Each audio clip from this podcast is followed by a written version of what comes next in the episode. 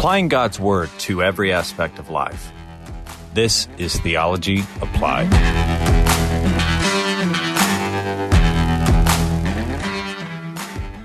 All right, welcome. This is Pastor Joel with Right Response Ministries. This is another episode of our podcast slash show called Theology Applied. Uh, today, I'm privileged to have as our guest uh, Pastor Jeff Durbin with Apologia Church and Apologia Ministries, Apologia Radio, Apologia Everything. So we've got Jeff Durbin uh, with us, and um, I'm going to go ahead and just give him a, a, moment to introduce himself, and then we'll go ahead and get into our topic for today. Uh, Jeff, thanks for coming on the show. My pleasure, brother. So, uh, pastor at Apologia Church in uh, Arizona, and uh, yeah, what do, what do you want to know?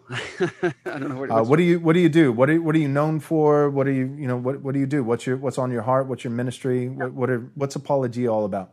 So we uh, had our 11th year uh, anniversary. Uh, well, it's technically Fe- February 28th, day after my birthday, um, is when our 11th year anniversary was this year. Uh, planted Apologia Church out of a drug rehab uh, downtown Phoenix. Um, and I was a chaplain there for many years. And we planted that church after I was a pastor at a church um, in, in uh, Ahwatukee, Phoenix. And uh, Apologia Church initially was just a ragtag bunch of new believers that came out of drug and alcohol addiction uh, from that hospital. Uh, so 11 years ago. So praise God for that. And uh, yeah, just a pastor, one of the pastors of Apologia Church. We have a number of different ministries uh, Apologia Studios. Uh, I created uh, 2015, um, and uh, so Luke and I sort of uh, co co found that and work it together. Apologia Studios is is sort of an outreach arm of Apologia Church and. Uh, focusing on teaching, focusing on engagement with the cults, with secular and humanist culture, uh, so there's a ton of stuff there of on, on the street engagement, public debates, moderated public debates, and uh, just tons and tons of uh, hopefully helpful resources to Christians. Uh, that's uh, that's seen all around the world, millions of times a month, and uh, that's Apologia Studios. We have a ministry called End Abortion Now that's focusing on the the end, the abolition or criminalization of abortion in our world. We have uh, over 600 local churches that we've been able to raise up and and equip to go out and save lives at the abortion mill, but also to speak uh, prophetically with the word of God to their local legislature. And so we have a number of bills we're working on this year uh, to criminalize or abolish abortion in different states. Uh, we just had one dropped in Arizona in January, and um, and we have one. We're actually flying out to Austin uh, end of this month, actually March, uh, to uh, help with the bill that's there, the bill of abolition there in in, in Texas. And so we also have some stuff going on in South Carolina. We have a number of different states that in 2021 uh, we're hoping to uh, also introduce bills of criminalization and abolition.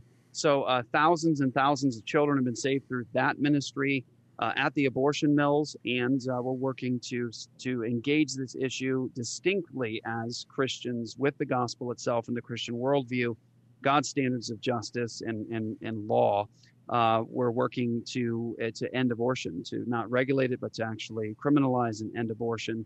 And so God's just been blessing that in many many ways. It's humbling to to see Him bring it all together and accomplish all these things with His church. And so yeah, I'm a, one of the pastors at Apologia. Uh, the planting pastor, um, uh, we have Pastor Luke Pearson, Pastor Zach Morgan, who does Provoked, uh, the show here uh-huh. at Apologia, and uh, Dr. James White is also a pastor at Apologia Church. Yeah, great. I, yeah, I got the privilege of recently being on Provoked, but uh, Zach was out. His, his wife was um, getting rocked by uh, by COVID. And, yes. Uh, so we were yeah, praying actually, for him. And... We, uh, she actually was one of the people that had it, uh, and it was it was a, it was a difficult task to get over it. Yeah, yeah, it's weird. I mean, for some people, it's a sniffle, you know, and then every now and then, like yeah, people who absolutely. get hard. And... We've, we've, had it, of course, in Arizona. We've had church members that got it. We we had them quarantined and things like that. Uh, mm-hmm. Not many, but just a couple had gotten it from people at work or things like that. And so we we try to follow biblical guidelines as to how do you deal with a pandemic. And it's I think. Right. Surprising to some people that Scripture actually talks about how to handle things like this.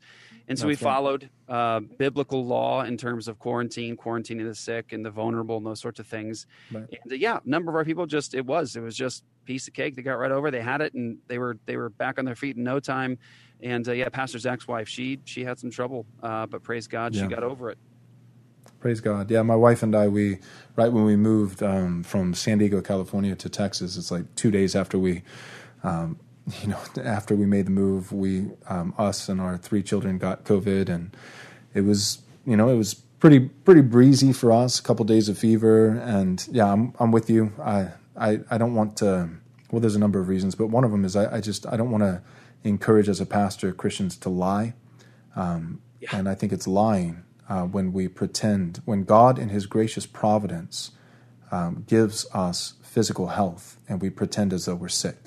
So if you're sick, act like you're sick. If you're healthy, don't act like you're sick. Yeah. Um, I, I don't think that's And- helpful. And, and do, no, exactly right, brother. And don't don't lie and act like you're sick to the detriment of your neighbor. In in the sense that uh, the way that this whole thing has been handled, we've we've destroyed so many neighbors and livelihoods and businesses uh, while Mm-hmm. Yep. we're lying about our health condition and we're lying about. Uh, Right. The virus itself and, and how destructive it is and those sorts of things. Yep. So, uh, and we've made too argue- big of a gap between. Well, real quick, I was just going to say we've we've drawn too big as Christians who should have a biblical worldview. We, we've drawn too big of a gap between life and livelihood, Yeah. right? Like I mean, the Old Testament says, "You shall not take as as you know collateral as a debt a man's millstone, his tools for his trade, for it is." It doesn't say livelihood; it says it is his life. Yeah. It's his life, and and it's not just his life. In that particular case, we- we're not just talking about the physical health of one individual, their one individual life, but we're talking about the life of him and his wife, his children, those that he provides for. And uh, yeah, it's not loving your neighbor. And it's ironic uh, that in having had the virus and developing the antibodies the old-fashioned way, you know, not not with the vaccine, but but the old-fashioned way. It's really cool how my wife and I and our three children are able to really love our neighbors uh, by providing a safe place. Not saying that you should have a COVID party and go out and try to get sick, but but it, in God's providence, if you do get sick, and by God's providence and His grace, you do recover. Um, we we literally work as a biological buffer, as a defense um, for other people because we. Uh, we've already had the virus and and we're not getting it again. So it's it's cool that we're able to love our neighbors by providing a safe place for them to come and to fellowship and to be with us, knowing that that the, yeah. So Yeah, and The, and the key principle here we try to we've tried to highlight all year. We were a church that never closed, uh, never required masks. Uh, we we thought and fought hard to get to the text of Scripture, think of all the argumentation, look at all the data when this thing first started happening and started doing the shutdowns. And we came to the conclusion, based upon Scripture and biblical principles and just wisdom, uh, that we couldn't, uh, in in con- good conscience before God, close down. And one of the key issues was the point of loving our neighbors. And I did I did highlight when I spoke on this publicly, and we gave a, a sermon on it to address this biblically and as a church. I did highlight the fact that it is interesting that people were being manipulated with you need to love your neighbor by staying home love your neighbor by closing your business love your neighbor by doing this let your life be destroyed so you can love your neighbor what i mm-hmm. suggested was that i love the love your neighbor thing because that's a command from scripture but we need to love all of our neighbors not just Right. some of our neighbors and right.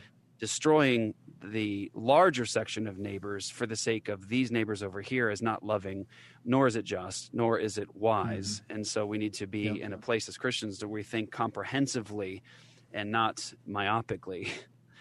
Yeah, I agree. It was I, I, I use similar language with my church. We um we ended up skipping four four Lord's days, um, and uh, we did a live stream. We were clear with our people that it's not church. Um, it's not a substitute for the church. Um, so we just said we're not having church, but here's a resource for you. Um, so we did it for four weeks, and then we gathered again April 26th. And so we, you know, we didn't quit long. We started gathering uh, at the end of April, and it took a while for us to. Well, it, it took a while to persuade our people, but it also took a while for our elders to be persuaded. We just um, a lot of local churches, I'm sure you're aware, like just nationally within denominations, but also elder boards within individual local churches. There's just been a lot of division on this particular topic, and so uh, it was hard for us to get through. But when we finally uh, did, and, and, and a couple of our elders, um, well, one of them was persuaded and one of them was outvoted. Um, but when we finally did begin to gather again,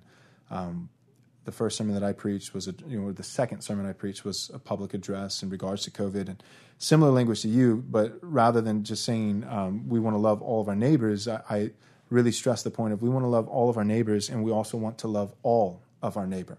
Right. Our neighbor, uh, we're, we're, not Gnostic. Um, our, our, neighbor is not just, uh, we can't sever the body and the soul, and we certainly can't pretend as though we're merely a body without a, an, an eternal soul that's going to live forever. And so uh, we want to love all of our neighbor. And, um, and ultimately, what we're doing um, is we are, in our attempts to preserve the body, um, I believe that we are threatening the soul. And, and I, I made an argument, I structured it from cross referencing Hebrews 10 that everyone was using, but cross referencing it with Hebrews 3. And so Hebrews 10, 24, and 25 talks about stirring one and being eager to stir one another up to you know love and good works and spur one another on. And then it says, not forsaking the gathering.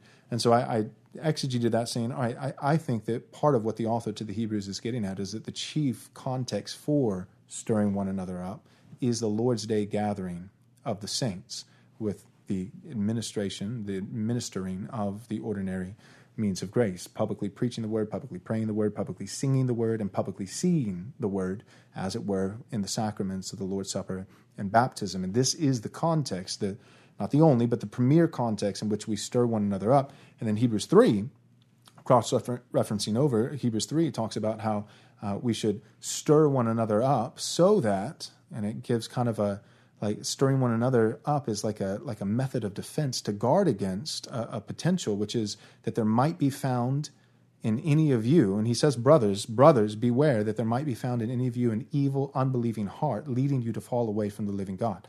And so I, I saw it as all right, the Lord's Day gathering of the saints is the premier context in which we stir one another up, and stirring one another up is one of the chief defenses that the Lord has given to the saints to guard from apostasy mm. to guard us from falling away. And so ultimately, what we're doing by forsaking the gathering is we are at, at the at the cost of preserving the soul, we're seeking to preserve the body.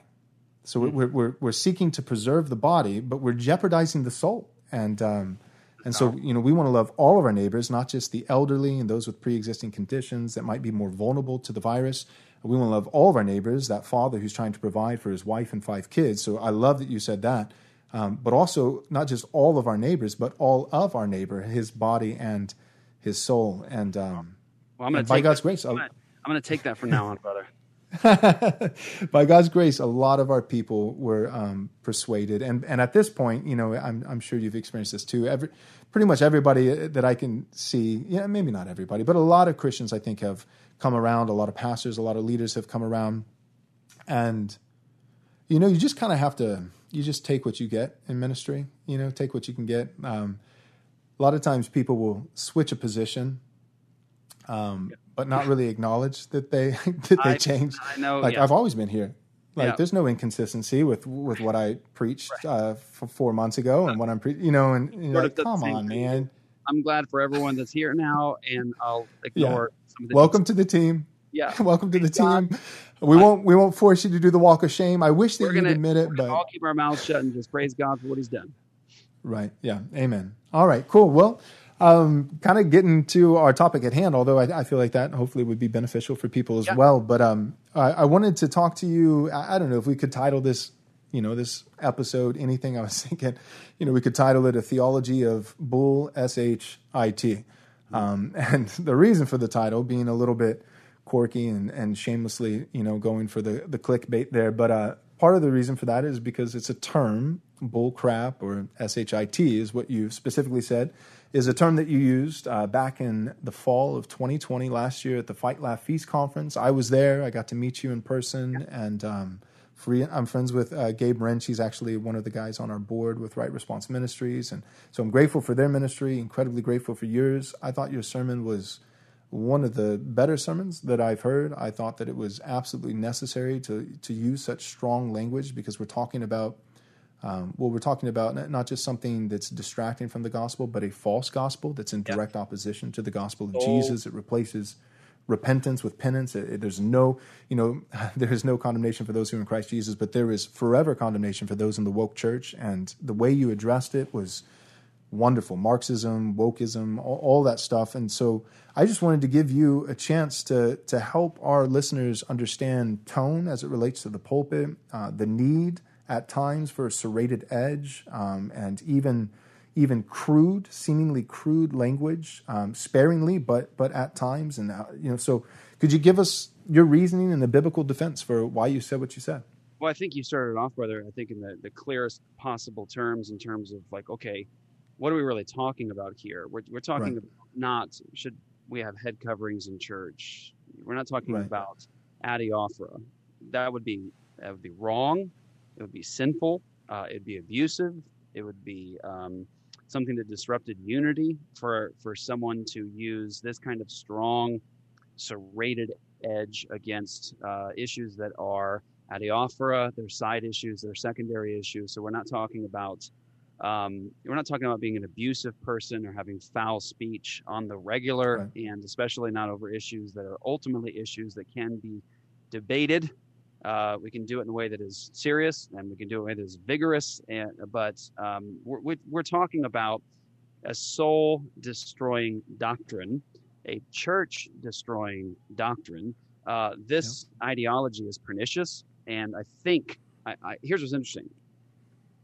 This isn't new. This has been around. Uh, it's, it's, it's as old as the hills. It's it's for, it's as long back as you want to look in terms of these kinds of soul destroying doctrines. But specifically, we're talking about Marxism, we're talking about dialectical materialism, we're talking about neo Marxism, we're talking about the Frankfurt School, we're talking about what takes place um, uh, in the 60s and the very concerted effort uh, and very, let's be honest, they were good at it. Uh, getting into media, getting into academia, getting into government, and working this long, long strategy to essentially convert uh, the, the Western system, the American system, uh, at least specifically, to a Marxist ideology, socialist ideology. Mm-hmm. They all kind of sort of start to blend together in many, many ways.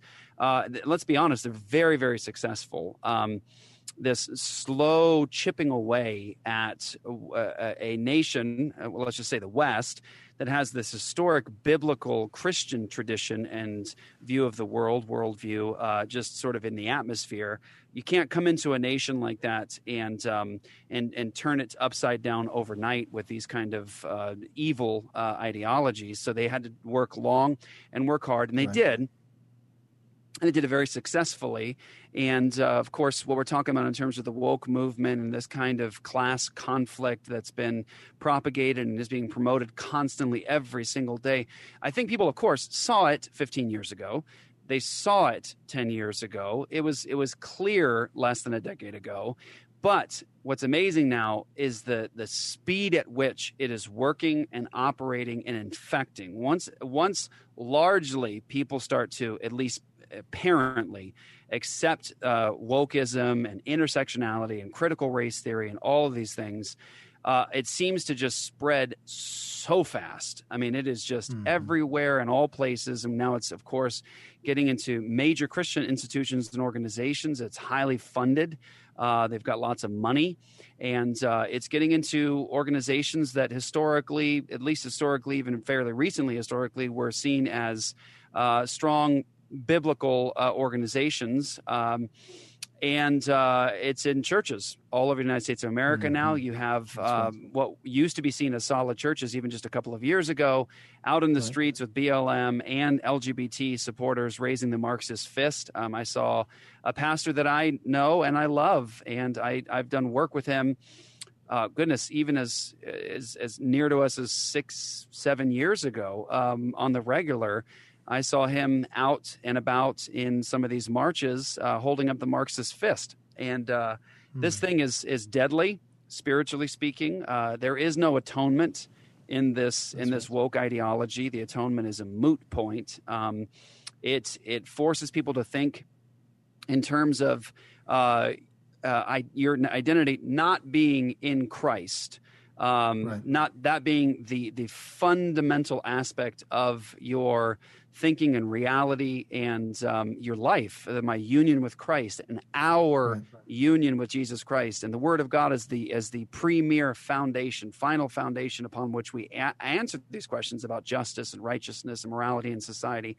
This is an ideology that will destroy the church, is destroying the church, destroys mm-hmm. the gospel, uh, will continue to destroy the gospel. So what? So what's really important to gather here is we ask the question like, well, why would Jeff Durbin, who does not cuss um, and doesn't doesn't speak like this, why would he use that term um, at a conference? Why? And my answer is because of the nature of the case because of the mm-hmm. nature of this soul destroying uh, doctrine, because of the nature of this gospel destroying doctrine, because of the nature of this church destroying doctrine. You do see in Scripture throughout, and, and in, a, in a show like this, we wouldn't even uh, come close to being able to touch uh, all the places in Scripture that we can demonstrate. Scripture uses sometimes far more dramatic language than you heard me use at the Fight Laugh Feast yeah. conference. As a matter of fact, I had to confess uh, days after um, that I I I I faced a little bit of cowardice. Um, I had written in my notes um, some verses that I was going to read from that I thought as I was as I was going through it, if I add this, it may be a little too heavy. But I resisted preaching what is directly in Scripture, word for word, because I felt in that moment uh, a tinge of cowardice uh, that I'm afraid to say this right now. Uh, scripture uses some very harsh, dramatic language when dealing mm-hmm. with soul destroying ideologies. Um, mm-hmm. You see this in yep. Jesus, Jesus, who is God incarnate. He is the Holy One, He is perfect, and He is righteous. He confronts um, uh, the kind of soul destroying sinful behavior uh, that we're talking about, say, with the Pharisees in Matthew chapter 23, when he pronounces seven woes, the seven woes upon the Pharisees and the leadership in Jerusalem, he uses language against them that is not the meek and mild Jesus. It's not the Jesus you see in the paintings, you know, holding a lamb. And and and as my fellow pastor says, Pastor James, there is a place for that portrait of Jesus, the chef, the good mm-hmm. shepherd who holds the lamb. But that is that is not the whole picture of Jesus. Jesus is the one that goes into the temple to cleanse it twice, uh, to purify God's house, and does things there that, let's be honest, um, if he did it in the modern era, it would definitely roll over a lot of people's uh, sensitivities, and they would say, "Jesus, yep. you're not being very Christ-like." Um, Jesus spoke to people who were destroying people's souls in ways that was honest and in ways that were graphic. Um, and I, if, you, if you want sort of a highlight, um, I, I, used it in the sermon and I built a case for it before I even did it, uh, before I even said what I said. Ezekiel uses language uh, you, let me just say this: in in some of Ezekiel's descriptions of the harlot wife of God, uh, you won't find many sermons on Sunday mornings working through that expositionally. Um, talking about uh, his wife is such a harlot that she looks for lovers with the biggest members who ejaculate mm-hmm. like horses. I think is the right. is the word. Uh, that's yeah. some pretty dramatic and graphic language and imagery.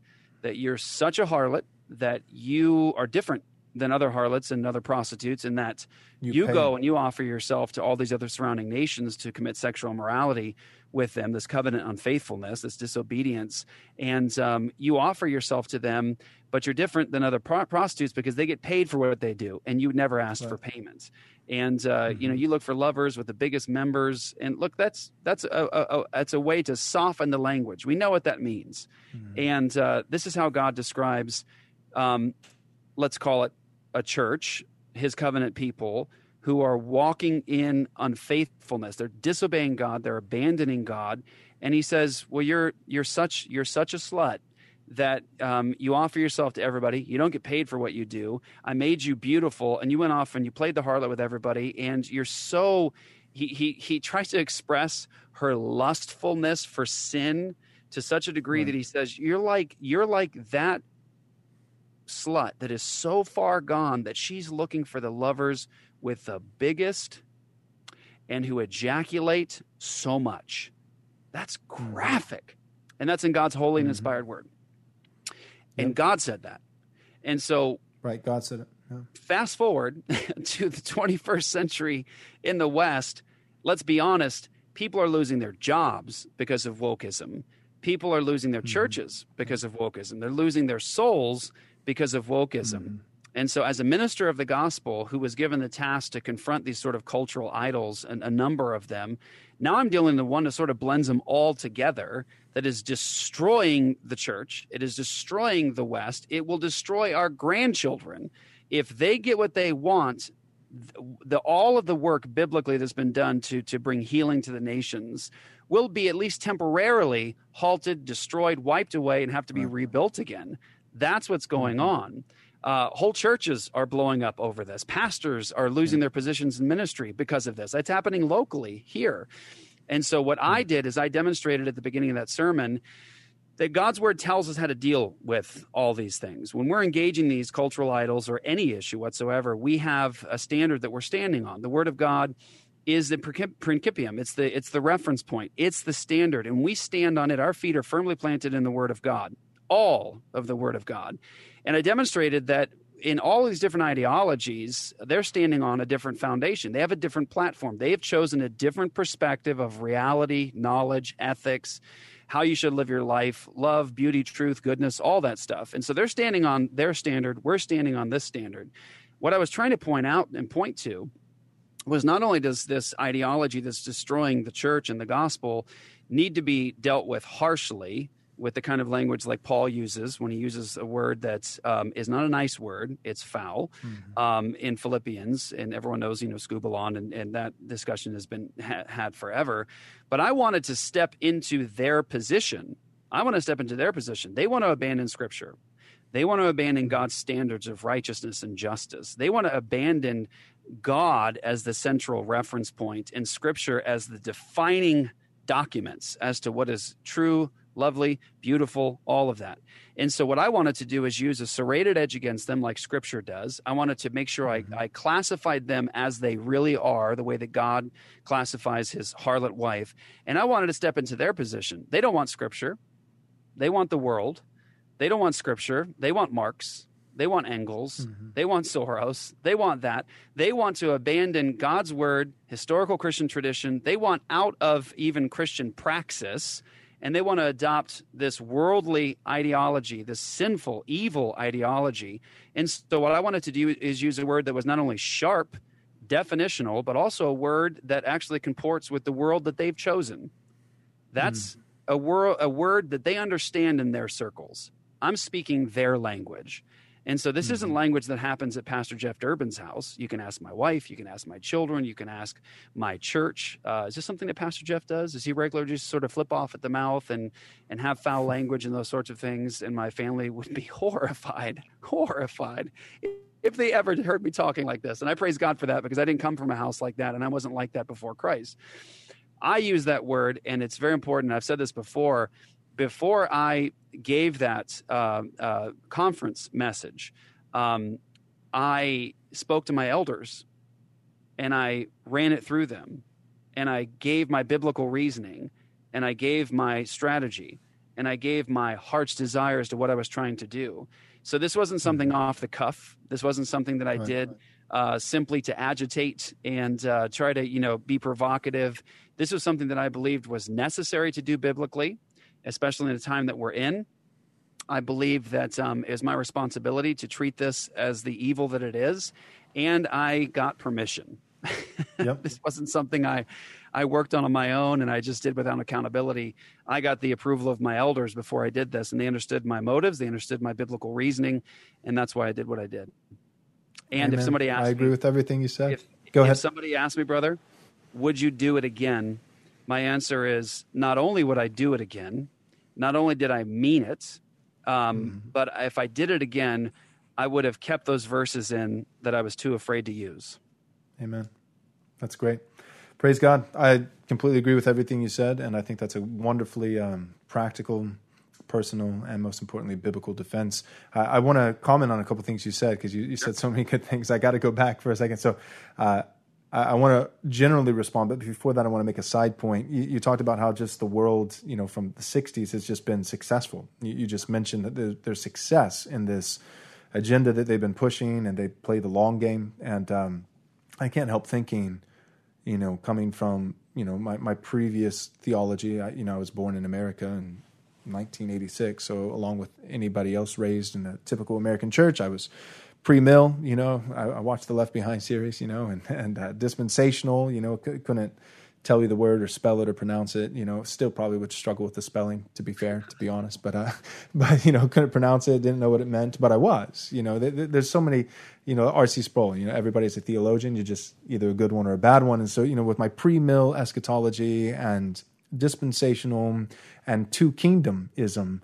Yeah. Um, I think a lot of Christians fall into that category, and it's no wonder. I just want to make a point of this real quick, but it's no wonder that the world keeps winning. You know, and I think of Jesus who commends the shrewd servant, and you know, he, and he says like the, the sons of of darkness are more shrewd than the sons of the light, and um, and there's Christians need to, like we don't we keep losing a lot of times. I mean, ultimately, Christ never loses. He's the head of the church. He's going to build his church and uh, and the gates of hell, right? so the church is an offensive weapon. It's not just the church right. will conserve. The right. church is the true progressive instrument of Christ, right? We're actually making progress. There's regressives, progressives. There's conservatives, and then there's us, the true progressives who are actually taking hills and advancing, and, and Christ is the head, and so we're, we're going to succeed. But in in moments, right? Because just like stocks, you know, they, we're trending up, you know, but but there are dips along the way, and it feels like we've been in a little bit of a dip. Yeah. And I think part of the reason there's a dip is because everything that we do and the way that we live, it stems from our theological dispositions, and and I think part of the reason the world keeps winning is because the world seems to care more about the world than Christians do because it's all they have and they know it, right? I mean, everything that you were listening is all rooted in atheism. You know, this is this is it. You know, YOLO, you only live once. It's this life. It's this stuff. It's all material. And Christians, you, know, we've had such a pie in the sky, such you know, to where you know, we, we, we look at Jeremiah, you know, and we think of, you know, uh, well, you know, as long as, you know, the city prospers, if you prosper, the city prospers, work, work for the welfare of the city and and that's that that's God's word to Israel as their exiles in in the old covenant. But God's word to New Testament Christians isn't living in, in exile. There's a sense in which we're strangers and wanderers and sojourners, but but we're inheriting the land. We're, we're yeah. I feel like the commandments to us would be much more likened to the commandments that Joshua gave to the Israelites as they're coming into the land of promise and and and expelled expulsing the, the enemies of God, you know, rather than Jeremiah and, and Israel and exile and, and Babylon. And and so I, I think part of it is just that like that this idea of, of two kingdom theology, the, the, this sharp divide between the sacred and the secular, this um, this pre-mill that you know Jesus is going to come back tomorrow, and we're just shining brass on a sinking ship, mm-hmm. and and this idea that um, at least for me, that's part of part of why I went to California to plant churches, which I think some people are called to do. But but for me, you know, I went to California to plant a church because it was just all I saw in the Christian life was plant churches and and win souls. And and so I was well, if that's all it is, let's you know, let's go to a difficult place behind enemy lines, snatch souls from the fire. And by God's grace, He did a lot. People were saved. The church was planted. It's still going on. It's in good hands, and all those things are wonderful. But as I've gotten older, and as my theology has has I hope by God's grace has improved, I never want less than planting churches and winning souls. I just want more. I, I want to right. start a school. I, I, want I want men in my church to start businesses and own businesses and build wealth and buy property and start publishing companies and write books and run for local office. And yeah. there's just a lot more that I want to do because yes. because I, I want to win and, and I want to win this this world. And, and, and I don't believe that Peter was being literal when he says, you know, that the earth will dissolve like snow. I, I, I don't think that that's the heart of God. I don't think he's cut, that the creation is groaning with great expectations for the sons of God to be revealed, meaning that creation is groaning for a mercy killing from the Lord, as some two kingdom guys would interpret, so that it can give way. No, it's groaning to be restored because we have a restorative God who's he's not coming back to, to burn it all and start completely over, but he's going to restore this earth, this world. Math will be in the new heavens and the new earth. What what all truth is God's truth. And when you think like that, man, then, then you fight. And so it's, it's like we have the atheistic, you know, woke, uh, Marxist, socialist, you know, leftist agenda, and, and they're fighting for the world with everything they got because, because it's all they have. You know, they're they're like um, Yeah.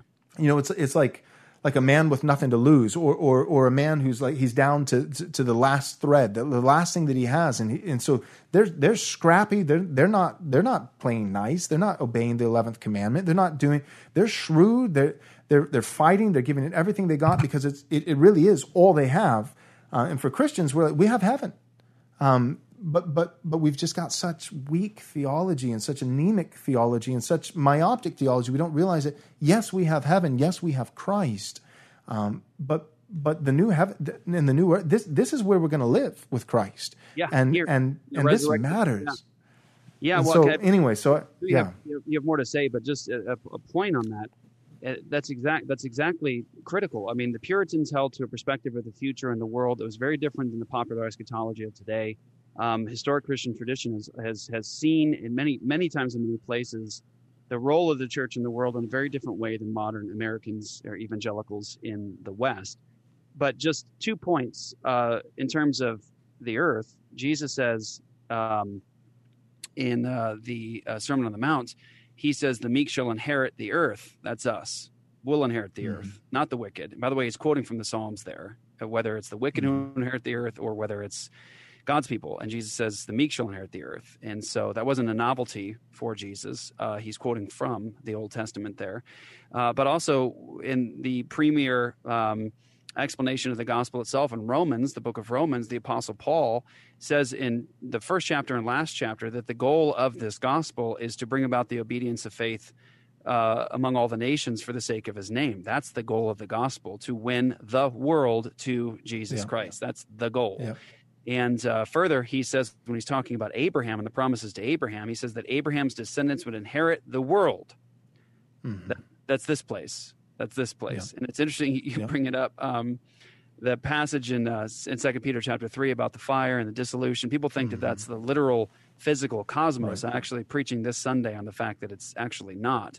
What we're what Hmm, we're cool. what's interesting about how people think in the West today about about our responsibilities and roles, Christians in terms, they have more of a Gnostic perspective, sometimes a dualist perspective of reality. They think about this higher story out there. That's the spiritual. That's the better. God's not concerned with this. Or they have just very Gnostic leanings where they th- say, this is sin cursed creation. There's evil here. God's going to destroy all this because he's not concerned with it. This is like this icky, sin tainted world.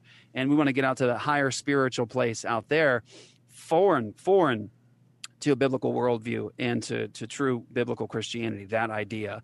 Um, no, scripture, I mean, the whole goodness of the gospel is, is that it's a, it's a gospel of a kingdom. It has a king, uh, a God king, who actually comes to this earth. Uh, the incarnation was about heaven coming to earth. And, uh, and Jesus says, I'm making all things new. And I mean, that's, that's where we're going. Uh, the, the, the beauty of, of what ma- well what makes it good news of a kingdom is that it has a king who's ruling over the world drawing the nations to god. I mean he shall have dominion from sea to sea from the river to the ends of the earth. Hmm. you know you believe that story and you think differently. It's true. I mean i mean we just have to accept it.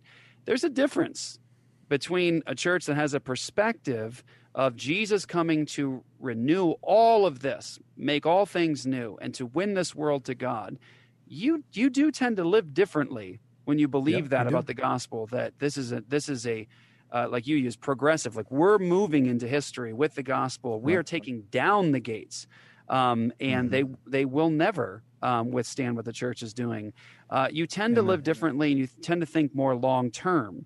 Whereas That's as right. you said brother uh, christians today tend to have a very short sighted perspective where they think well this can all go to hell in a handbasket but um, i'm just waiting to get out of here and get to that higher story Whereas if you actually think about it biblically, no, we're supposed to inherit the world, and Jesus is going to come back uh, to a world that he's put under his feet. Now, if you think Mhm. like that, you'll live differently. You'll you'll marry differently. You'll have kids Yep. differently. You'll build That's schools differently. You'll build businesses Mhm. differently. You'll engage government differently. And um, what's interesting is is that in this case, we have what we're talking about is a perspective of the future in the world that says, I'm okay with the seed being planted because this is going to become a tree one day. I'm okay with a little leaven because it's going to actually permeate the entirety of the loaf someday. And I'm actually Mhm. thinking long term to like, I don't know, let's think down to a, a 500 generations from now. How can I build for that? You have that Right. perspective. And then you have the perspective of the leftists today and the woke people and all the rest. They actually have a long term perspective as well. So I think the real do. collision here is between a truly um, uh, holistic, comprehensive, full orbed Christian worldview and the popular ideology of today that says we'll work and we'll labor for that next generation. Um, and, you know, they're perfectly fine with planting seeds too to become trees, but it's a wicked tree Right. with a wicked That's root. right. They want to plant poisonous trees. We want to plant, plant trees of life. And I think the difficulty is you're, you're absolutely right. You know, we have this dichotomy between you know two opposing forces, right? In, you know, friendship with the, the world is enmity with God, and and so there's a sense that there's the world, um, and not, not speaking to the cosmos, but the worldly system uh, that that is underneath, the held captive by the devil. It's underneath his domain, um, the lust of the eyes, the lust of the flesh, the boastful pride of life. Um, there's that world, the world being used in that sense. There's us, um, Christians with that holistic, um, full, mature theology. And the tough thing is that there's this third category, um, at least, and I'm sure we could come up with more, but then there's other Christians. And I'm not talking about false converts. Um, I, I'm, I'm saying genuine, you know, as far as we can tell, regenerate brothers and sisters in Christ with not quite the theology that we would hope for them to have. And, and we're getting attacked by both. We're getting flanked, right? We, so we got the progressives, the atheists, the, the God hating pagan, who, of course, is against us because they hate Christ. Um, and, and we are his ambassadors, um, expanding and advancing his kingdom here on earth. Uh, but then we have our brothers on the other side of us, you know, like whenever we just got done with like a, a heated, you know, battle with, with the opposition and barely, you know, came out alive and then you know you turn around and then there's your brother punching you in the face you know sucker punch you know and telling you that you weren't nice you know and telling that you, and it's like oh my goodness uh, can i get a break? You know and it's it's um it's tough. And that's not to say that we can't sometimes fail in our in our rhetoric and our methods and our tactics But I do think that there there has to be, we have to be ferocious, we have to be bold, we have to be faithful, we have to be shrewd, and we have to play the long game. I like what you were saying that, you know, that again, that's part of, for me personally, I, I understand that there are some people that God, well, I would make this argument that, like, I think San Diego, where I came from specifically, has to have some gospel preaching churches because I'm not a pacifist. My point being that I do believe that Christians, um, it is permissible and I think in, in some instances good and right for them to serve in the military. If you serve in the military, you're probably going to be stationed at some point in San Diego, and Christians need churches. And so, ipso facto, you got to have at least some churches in San Diego. So I, I'm not making a case for everyone, but I, I for myself, and I, I do believe for many other Christians, one of the reasons I want to leave California is not because we're we're surrendering California to the enemy, but because I think there's something to be said for a momentary tactical retreat.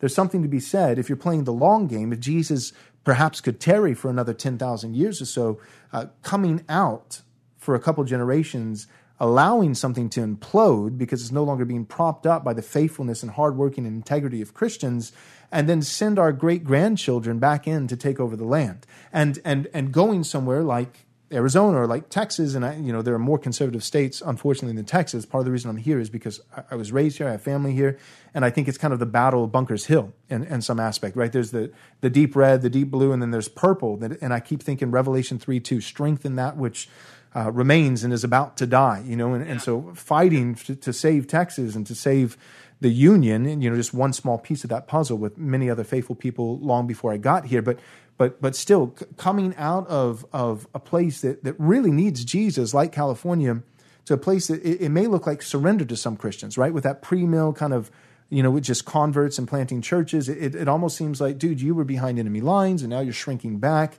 Um, but but it's uh, I think there, there's there's a way to to fight by flight momentarily that you're that you're going back and um, and it's because not because I want to do less, but because there's there's more fertile ground. There, there, I can there's there's not a state tax. There's um, there's not all the regulations and all the rules and all the you know to where okay we can we can start schools here much more easily. Not that it's impossible in california but it can be done more easily in other states in our union. Uh, we can you know we can do this. We can start businesses more easily. The men in our church can develop more wealth and more resources more artillery you know uh, to to then boom, launch forward and, and so armies do that if we see ourselves as soldiers if we could see that we actually are in a real fight. There, there, there really is um, a battle that, that, that's going on and it's being waged all around of us, and we have been promised to win. Um, and and and the battle may not be for 15 more minutes; it might actually be for 15,000 more years. It just, it, like you said, it just it really does that influences your your battle tactics. It influences your battle strategies. It's for sure. And, it's a uh, strategic. It's a strategic move you put before the Lord and you trust Him with it. But you know what you just said there, uh, brother, is is interesting.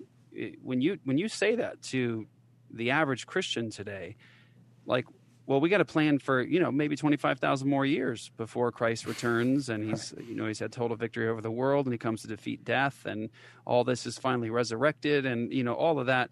you say you know maybe twenty five, maybe we're in the infancy of the church. Maybe you know right. maybe maybe yeah. you know twenty thousand years from now, people will be calling us the early church, right? because uh, you know where we're at. That really freaks people out. It, it, it really, it, it, and it, sometimes it may even bum them out. Like, what? Right and, and, and it's it's interesting to put your finger on that when it bums somebody out or discourages mm. them. What, what, do you mean? Um, it's good to put a finger on that. Okay, what if it's true? There's been so many generations before us who would have, of course, hoped for Christ to return for the final resurrection and the judgment, and they lived and they died. So, what would your advice have been to them? What should they have done, knowing that Christ did right. not return for the final uh, judgment and resurrection? How should mm-hmm. they have lived? What should they have done? What should they have laid down for us? Um, and what does it do in your mind as a, as, a, as a person who loves the Lord Jesus and wants to preach the gospel and see the world transformed by his grace and salvation? What, what should you do if there were 25,000 more years ahead of us in right. Christian history? Uh, would you build differently? Would you, would you look at your kids differently and think about, yeah. hmm, how can I educate them? you know, right. would, uh, yeah. would, would you, would you, would you do would you extend the work of the church differently even in terms of some of the things you're talking about in terms of education schools encouraging the men of the church to you know build businesses and establish wealth to be able to pass down for the benefit of the mm-hmm. kingdom and their families uh, would you would you actually encourage the men in your church differently in terms of uh, being prophetic and, and faithful in the area of the realm, the sphere that God has established of government. Um, you know, we have men in Apologia Church right now that we're speaking to and raising up uh, to get into positions of local government as ex- explicitly as Christian men uh, mm-hmm. with a commitment to Christ and His lordship and the Word of God. You know, you just you tend to think a lot differently about the world when you have a perspective of Christ's kingship and authority and rule right. uh, that says that uh, He owns all of this, and That's and right. my role as as being a member of the bride of Christ, of the body of Christ. My role is to be faithful to him, to love him, and to preach the gospel of the kingdom, and to preach the good news of salvation, and to bring his crown rights into every single corner of the world and life. That's right. Um, this is mine. Know, it, this it, is mine. This is mine. Everything belongs to Jesus. And let's be honest.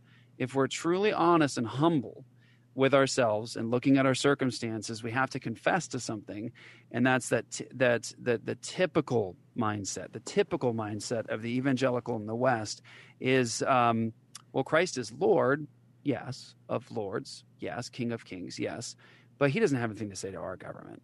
Like he's not really concerned mm. with mm-hmm. that, and he's not so concerned right. with this area over here. You know, that's that over there is right. That's secular. That's not a sacred thing. That's not that's not something that's you know really pertains to the Christian worldview, and um, that's just not the case. That's just not right. the case. You know. Yeah, we, and I think part of that disconnect is we we just we're missing the Great Commission. That's what I was uh, for for one. I, we're missing it. so for well let me let me just hop in for a second part so part of it i think we're missing the last piece of the great commission it's not just to make disciples but but we're called to go and to to make disciples baptizing people into the triune god the name of the triune god and teaching them to obey all of Christ's commands, not just some of his commands, but all of his commands. And so I think, one, we're missing that last piece of the Great Commission, but then two, uh, we're also missing, um, you know, we're missing again the fact that Jesus said, "I will build my church." So here's the Great Commission. That's that's that's um well, it's, it's the mission statement. It's this is how we're going to accomplish. It's like the vision is, "I will build my church, and the gates of hell will not prevail against it." The mission The, the, the practical details of how Christ is going to accomplish this is the Great Commission. I'm going to do it by sending you out to make disciples, to baptize people into the name of the triune God, and uh, to teach them to obey all my commands. And I think we, we one we miss the obey all my commands, teach people to do that. We miss that part, but then two, we also miss I will build my church and hell won't win. Yeah, uh, that Christ will win. And so if you add that together, right, that holistic, you know, well-rounded theology. All right, so Christ has a mission, and He's already told us that it's going to succeed. Now, what is the mission? How is He exactly going to bring this about? Um, it's like this. Well, then, um, then you have to believe that you're going to disciple the nations and you have to believe uh, that you're going to teach people to obey all of Christ's commands, and, and it's going to be successful. Not that there will be no unregenerate people, but that it will generally, overall, the nations will come into submission to Christ's lordship, obeying Christ's commands. And, and if you think about that, then, then at that point, you, you don't even have to talk. I mean, you do, but you don't even have to talk about theonomy or theocracy. Or it's just like, okay, well, if I'm discipling the nations and part of discipling means teaching them to obey all of Christ's commands. And Jesus said it's going to work. Some of those people are going to be in government. Some of those people are going to be a mayor or a governor. Like, and yep. does Christ's well, word is, apply to that? Yeah, you know, it's just is, logical as yeah, much as is, it is biblical. Yeah, what does a converted uh, nation look like in terms of their obedience to Jesus? Will right. they obey him in government? I believe so. Are they going to obey, obey him in media? I believe so, in their art, right. in their education, in their families, in their churches. It's it's funny, brother. And I do actually. Speaking of family, I have to go soon to eat dinner, but maybe we can do a part two of this. We need to do this yeah. again. Um, yeah. um, it's a popular question right now, brother, and it, it's it's honestly stunning to me. I'm sure it's stunning to you, it, from two perspectives. From two perspectives. Uh, one, you've got um, humanists and atheists and secularists today uh, asking questions. I, now, I don't even know what this completely means to them. I haven't investigated it fully, but talking about Christian nationalists, I'm not saying I am. I don't even know what that group is. But I hear them saying, like, these are people who believe that it should be a, a Christian nation. And I'm scratching my head going, okay, what, I don't understand why you didn't what other that. nation do you want it to be? and then you have uh, Christians on the other side saying the same thing. Are, are you saying that you're trying to win this nation to Jesus, like so that like you know it's it's a fully Christian government and they they they look to the law of God? And I, am thinking to myself here, I am so confused. I know that COVID feels like the twilight zone, but are we really in the twilight zone here? because I thought that right. this was uh, understood completely that the Christian right. church's mission, based upon the Great Commission is to bring all the nations to Christ so that they're Christian that's nations right. and that yeah, they obey right. Jesus' law. So, am I trying to make the nation that I'm in, America, fully submissive submissive to Jesus Christ, to his you lordship betcha. and to his law? I thought we all had a mutual yeah. agreement on that. right. that was no, I'm with you. And I think the nationalism thing, as I because I've delved into it a little bit recently too. Because one, one thing that I heard Aaron Renn say, we had him as a guest on our podcast, and on one of his episodes of his podcast, The Masculinist, he said, you know, it's funny in the gospel centered tribe that a lot of times is it's it's you know gospel centered implies that there's something it's the center which means there's something around it. I like to think that what's flanking the gospel to the left and the right is the law of God. The first use revealing their need to, for, for the gospel, and the third use telling them how then they should live in light of the gospel, not how to merit God's favor, but how to live as a response of gratitude for the free favor we have in Christ Jesus. So we have law, law, the gospel's in the center. That's gospel centeredness. In that sense, I am absolutely gospel centered. But a lot of my gospel centered kind of friends that are, I would say, gospel myopic and gospel only. Um, uh, you know, I, I, used to be a part of Acts 29, so I, I, there's some good guys there, and there's some guys that I, I, would have some words to share with them. But but in in that camp and some of the gospel centered myopic guys, um, it's it's funny. You know, in the gospel centered tribe, it's all about you know in and for the city, in and for the city, in and for the city. Um, and and and you'll see, you know, like church planters, they'll, they'll have uh, their city's flag, you know, um, uh, you know, hanging off of their house. And it's just all about I, I very much identifying with Christ to, to be fair to them, to identifying with Christ predominantly, primarily first, um, but secondarily recognizing that we have secondary identities. Right? I'm a Christian. I'm in Christ first, but I'm also male. I'm also a husband. I'm a father. And and and one of the big secondary identities for them is I'm I'm a citizen of this city.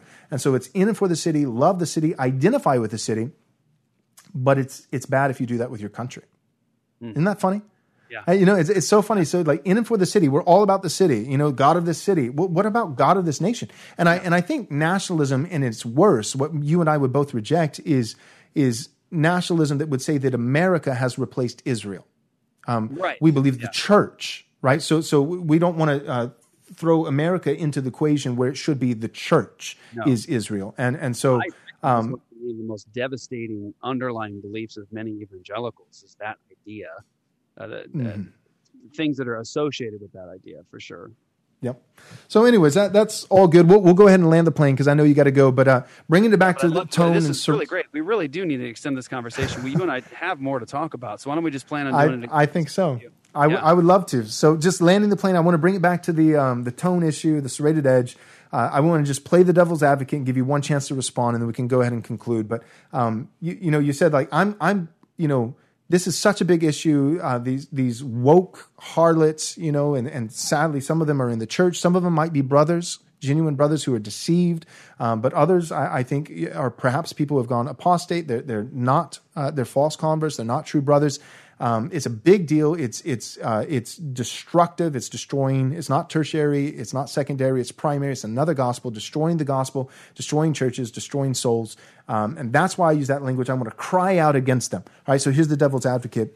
Um, oh, Jeff, you want to cry out against them, but I, it was the Fight Laugh Feast conference. You're crying out against them. Them them aren't there, and so you know you're talking to people who for the most part don't you assume that those kind of guys you know in that in that context already agree with you? So why use a serrated edge such sharp tone if your audience is already compelled? If your audience for, for in general is is already with you? Um, now I, I i defend what you did and i have my answer but i'd like to hear yours. Yeah. No that's a great question. And uh, thankfully there's a number of ways i can answer that. Um, but I think I'll go for the I'll go for the the throat for the for this one in terms of okay. what should be obvious. Praise God for technology. Praise Amen. God. For, praise God for the wealth of technology, and thank praise God for the Christian worldview that uh, blessed science and and gave us all this so that we could be doing even what you and I are doing right now. Right. I knew in going to the conference that that sermon was going to be seen uh, globally. Um, mm-hmm. I wasn't just speaking to that crowd. I was That's preaching right in the public square. That was not, by the way, a Sunday sermon. I was not in a local church mm-hmm. context. I was at a conference. I saw it as the public square. It was the public square because now the public square is in people's pockets. And so right. that sermon has been seen, and uh, I, I, think I last I saw in terms of where it went, I think about five hundred thousand times all over planet Earth, and um, mm-hmm uh, specifically mostly in, in countries uh, in the West where I needed it to go. And so you'll note also that I spent that last portion of the message directly responding to the woke pastors and to people who would consider themselves woke. I was talking to them because I was talking right. from the public square. Right, because they were there in yep. a sense because yep. of so I'm I'm with you 100% because Jesus uses a serrated serrated edge with the Sadducees, the Pharisees. Um, he's not necessarily always talking that way with the disciples, although sometimes he's a bit rough with the disciples always as well. You know, um, but but that, I, I thought the same thing. I just think that because of the day and age that we live in, uh, there's a sense in which a pastor is he is preaching first to God, which sounds funny, but do all your work as as unto the Lord. Um, I always think I'm, I'm doing God's I'm doing God's work by preaching, and the first thing that I want to do is I want to preach a sermon that blesses the heart of God. I want to preach faithfully. I think of R.C. Sproul's children book, uh, children's book, "The Priest with Dirty Clothes." That he stand, he's preaching his first sermon uh, before the king, um, and and so I'm I'm preaching before God. And so first we're preaching to God. Second we're preaching to His sheep. We're feeding the sheep. Uh, third we are we are preaching to um, well they would still be sheep. They're not goats, but uh, the elect that, that we hope some might be goats, but that we hope that God would bring to salvation. But then there's this fourth component where we, we are we're preaching to kings and and principalities and governors and rulers and um, there is a prophetic. Uh, sense, this you know lowercase p prophetic sense um, exercise of the church, where we are calling nations to repentance. And people who aren't even physically there, especially because of technology and what we have today, um, that, that, that, people are hearing it. it. There is a sense in which the public square. I love what you said. It's in your pocket. So, anyways, we'll we'll go ahead and uh, end today. I would love to do a part two with you if you're if you're down Let's for that. It. I know you're really busy. So, um, but I'll hit Let's you up. Um, so, could you just tell our listeners how they can follow you, how they can be praying for you, and and just yeah, see what you're yeah. up to? Well, uh, pray pray if you would please, everybody, please pray specifically uh, right now. Uh, the biggest burden in my heart other than the church that God has called me to shepherd, is uh, for our ministry in the area of abortion. Um, uh, the biggest fight we have, and we can do probably a whole a whole show on this, brother, and we probably should. Uh, the biggest fight we have is not necessarily with the pro-choicers. That is a fight, but the pro-life industry is um, let's just put it this way the bills of abolition and criminalization that are truly for equal justice and equal protection for human beings in the womb have all been shut down in all the states that they were put in thus far uh, not by the pro-choicers the pro-choicers barely had to lift a finger in all those states it was the pro-life mm. industry that killed all these bills um, mm. and so there's a lot of educating that needs to be done for christians uh, around the world uh, there's a lot of exposure that needs to happen in terms of exposing the inconsistencies of the pro life industry. Um, there's a lot of prophetic ministry that needs to go against that. So be, be in prayer for that. Be in prayer for this year as we try to establish justice for the preborn um, and try to raise up more churches. And uh, if you want to get more, you go to apologiastudios.com and uh, you can get uh, tons of content, hundreds of radio shows, podcasts. We have a number of different podcasts. Uh, we have tons of content at Apologia Studios on YouTube. I mean, just countless hours of, of, of on the street stuff and teaching and all kinds of really cool things, shows. Um, and um, also, good news is we just nailed down a date today uh, for when we're releasing Bahnsen U uh, Bahnsen University, over 1,900 lectures, audio lectures. There's videos uh, that no one's ever seen before. Will all ultimately wow. be up at Bahnsen U. It's going to be completely for free. This is essentially like the world class, best seminary education you could get for free from Apology, wow. and it's Bahnsen U. Wow. Um, I'm, I'm going to go ahead and just say the month uh, and make sure I confirm the date. Uh, it's going to be in April uh, when it's released and uh, it's a lot of lectures and stuff. We're trying to master some of the audio and fix some things. So, over 1,900 audio lectures, sermons, uh, seminary courses. Um, let me just say, I believe, brother, that this this gift that the Bahnsen family has given to me is going to be such a gift to the church. It's going to bless the world uh, and and change mm. it in so many ways through God's truth, um, and it's all going to be free. free. Yeah, that's great. Uh, it's unbelievable, and uh, I'm, I'm still stunned uh, that I that I'm saying that, and uh, that God's given that tremendous uh, privilege to us at Apologia. Mm. So Bahnsen U, uh, it will be available for free, um, and uh, that's coming in April. Awesome, cool. Thanks, Jeff, so much, and Thank thanks for coming on the show. And I'd love to do it again sometime soon. My pleasure, my honor. Thank you. As a special thank you for your gift of any amount, we'll be happy to send you a free digital book from our store.